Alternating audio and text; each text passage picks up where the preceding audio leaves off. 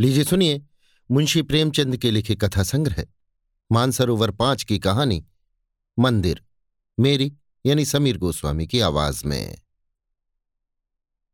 मात्र प्रेम तुझे धन्य है, संसार में और जो कुछ है, मिथ्या है, निस्सार है।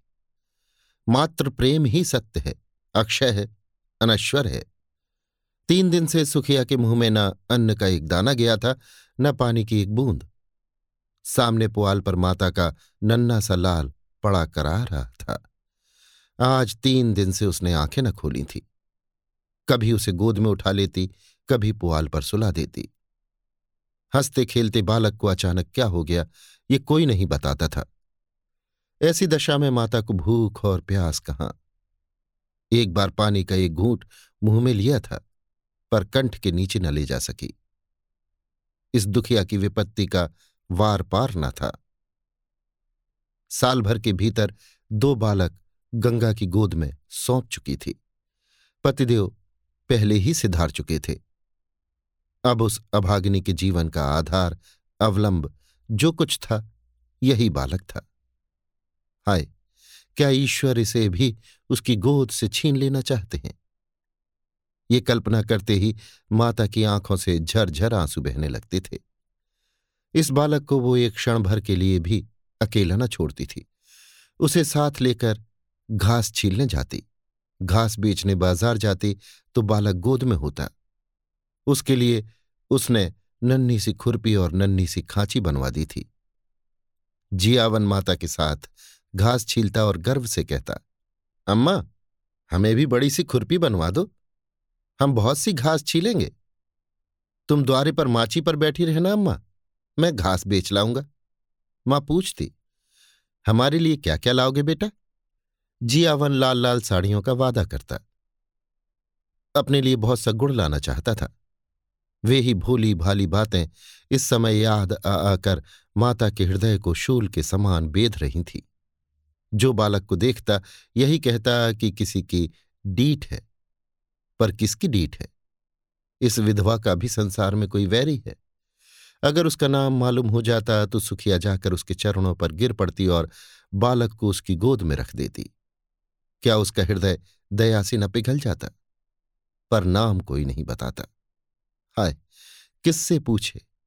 क्या करे? तीन पहर रात बीत चुकी थी। सुखिया का चिंता व्यथित चंचल मन कोठे कोठे दौड़ रहा था। किस देवी की शरण जाए, किस देवता की मनौती करे?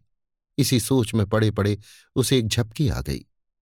क्या देखती है कि उसका स्वामी आकर बालक के सिरहाने खड़ा हो जाता है और बालक के सिर पर हाथ फेर कर कहता है, रो मत सुखिया, तेरा बालक अच्छा हो जाएगा। कल ठाकुर जी की पूजा कर दे, वही तेरे सहायक होंगे। ये कहकर वो चला गया। सुखिया की आँख खुल गई। अवश्य ही उसके पतिदेव आए थे। इसमें सुखिया को जरा भी संदेह न हुआ। उन्हें अब भी मेरी सुधी है। ये सोचकर उसका हृदय आशा से परिप्लावित हो उठा। पति के प्रति श्रद्धा और प्रेम से उसकी आँखें सजल हो गई। उसने बालक को गोद में उठा लिया और आकाश की ओर ताकती हुई बोली, भगवान, मेरा बालक अच्छा हो जाए, मैं तुम्हारी पूजा करूँगी। अनाथ विधवा पर दया करो। उसी समय जियावन की आँखें खुल गईं। उसने पानी मांगा। माता ने दौड़कर कटोरे में पानी लिया और बच्चे को पिला दिया।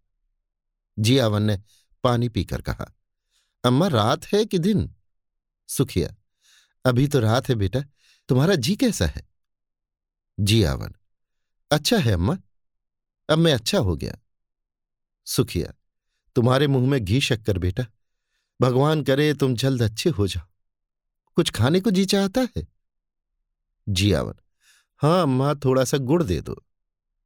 सुखिया गुड़ मत खाओ भैया अवगुण करेगा। कहो तो खिचड़ी बना दू? जियावन नहीं मेरी अम्मा, जरा सा गुड़ दे दो तो तेरे पैरों पड़ू। माता इस आग्रह को न टाल सकी। उसने थोड़ा सा गुड़ निकालकर जियावन के हाथ में रख दिया और हाड़ी का ढक्कन लगाने जा रही थी कि किसी ने बाहर से आवाज़ दी। हाड़ी वहीं छोड़कर वो किवाड़ खोलने चली गई। जियावन ने गुड़ की दो पिंडियाँ निकाल ली और जल्दी जल्दी चट कर गया। दिन भर जियावन की तबीयत अच्छी रही। उसने थोड़ी सी खिचड़ी खाई, दो एक बार धीरे धीरे द्वार पर भी आया और हमजोलियों के साथ खेल न सकने पर भी उन्हें खेलते देखकर उसका जी बहल गया।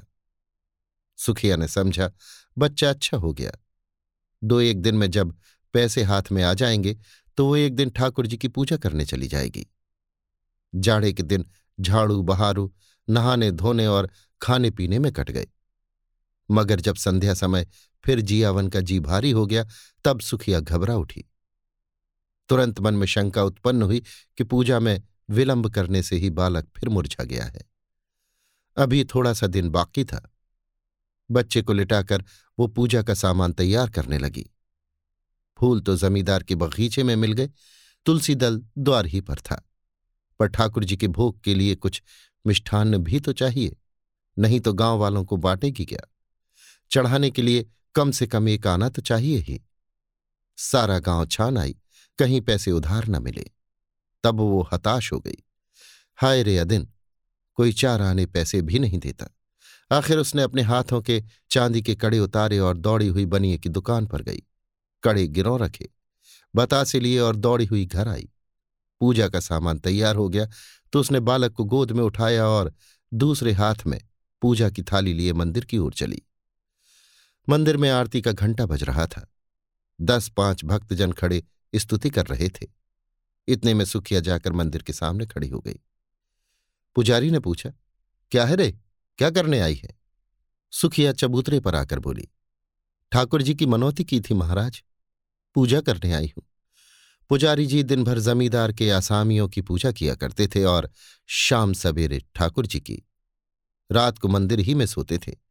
मंदिर ही में आपका भोजन भी बनता था, जिससे ठाकुर द्वारे की सारी अस्त्रकारी काली पड़ गई थी। स्वभाव के बड़े दयालु थे, निष्ठावान ऐसे कि चाहे कितनी ही ठंड पड़े, कितनी ही ठंडी हवा चले, बिना स्नान किए मुँह में पानी तक न डालते थे। अगर इस पर उनके हाथों और पैरों में मैल की मोटी तह जमी हुई थी तो इसमें उनका कोई दोष न था। बोले तो क्या भीतर चली आएगी? हो तो चुकी पूजा। यहाँ आकर भरभ्रष्ट करेगी? एक भक्तजन ने कहा, ठाकुर जी को पवित्र करने आई है। सुखिया ने बड़ी दीनता से कहा, ठाकुर जी के चरण छूने आई हूँ सरकार। पूजा की सब सामग्री लाई हूँ। पुजारी, कैसी बेसमझी की बात करती है रे? कुछ पगली तो नहीं हो गई है? भला तू ठाकुर जी को कैसे छुएगी? सुखिया को अब तक कभी ठाकुर द्वारे में आने का अवसर न मिला था। आश्चर्य से बोली सरकार वो तो संसार के मालिक हैं। उनके दर्शन से तो पापी भी तर जाता है। मेरे छूने से उन्हें छूत कैसे लग जाएगी? पुजारी, अरे तू चमारिन है कि नहीं रहे? सुखिया तो क्या भगवान ने चमारों को नहीं सिरजा है?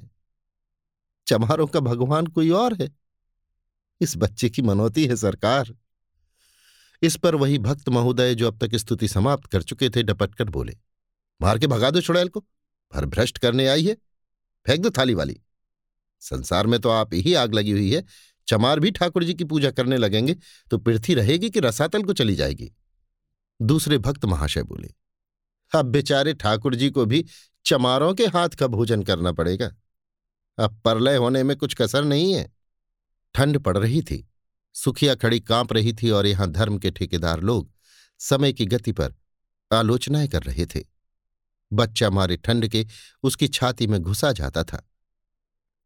किंतु सुखिया वहाँ से हटने का नाम न लेती थी। ऐसा मालूम होता था कि उसके दोनों पाँव भूमि में गड़ गए हैं।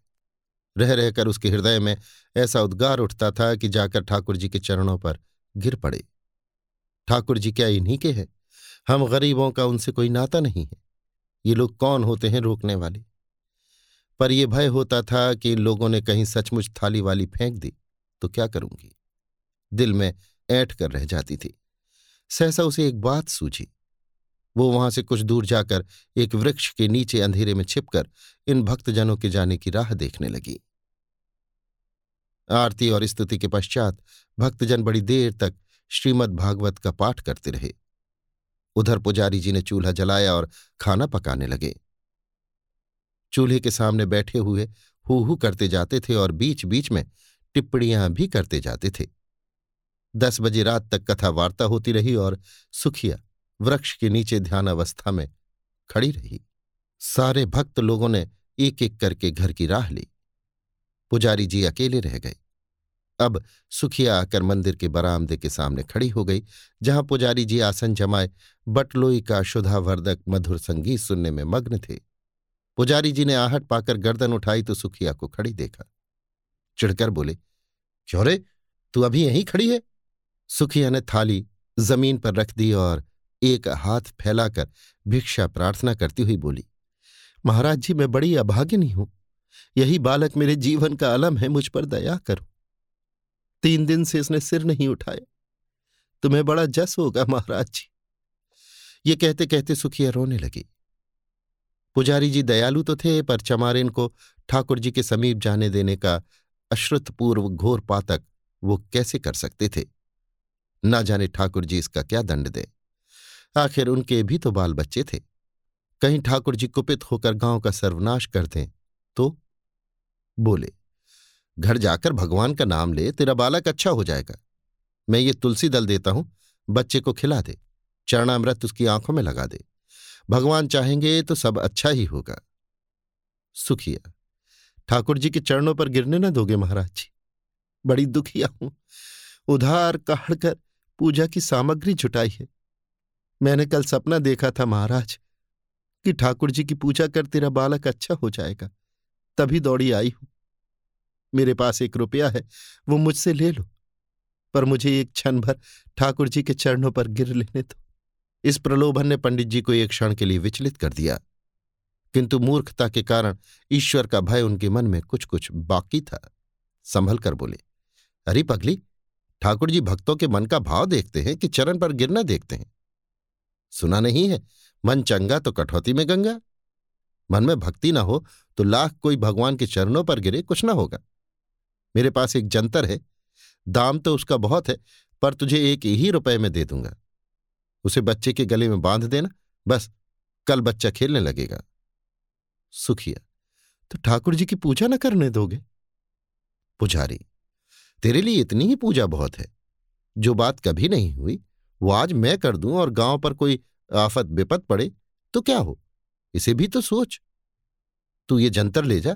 भगवान चाहेंगे तो रात ही भर में बच्चे का क्लेश कट जाएगा। किसी की डीठ पड़ गई है है भी तो चौचाल। मालूम होता है, छतरी बंस है। सुखिया जब से इसे जर आया है, मेरे प्राण नहों में समाये हुए हैं। पुजारी, बड़ा होनहार बालक है। भगवान जिला दे तो तेरे सारे संकट हर लेगा। यहाँ तो बहुत खेलने आया करता था, इधर दो तीन दिन से नहीं देखा था। सुखिया तो जंतर को कैसे बांधूँगी महाराज? पुजारी, मैं कपड़े में बाँध कर देता हूँ, बस गले में पहना देना। अब तो इस बेला नवीन बस्तर कहाँ खोजने जाएगी? सुखिया ने दो रुपए पर कड़े गिरों रखे थे। एक पहले ही भंज चुका था, दूसरा पुजारी जी को भेंट किया और जंतर लेकर मन को समझाती हुई घर लौट आई। सुखिया ने घर पहुंचकर बालक के गले में यंत्र बाँध दिया, पर ज्यो ज्यो रात गुजरती थी, उसका ज्वर भी बढ़ता जाता था। यहाँ तक कि तीन बजते बजते उसके हाथ पाँव शीतल होने लगे। तब वो घबरा उठी और सोचने लगी, हाय मैं व्यर्थ ही संकोच में पड़ी रही और बिना ठाकुर जी के दर्शन किए चली आई। अगर मैं अंदर चली जाती और भगवान के चरणों पर गिर पड़ती तो कोई मेरा क्या कर लेता?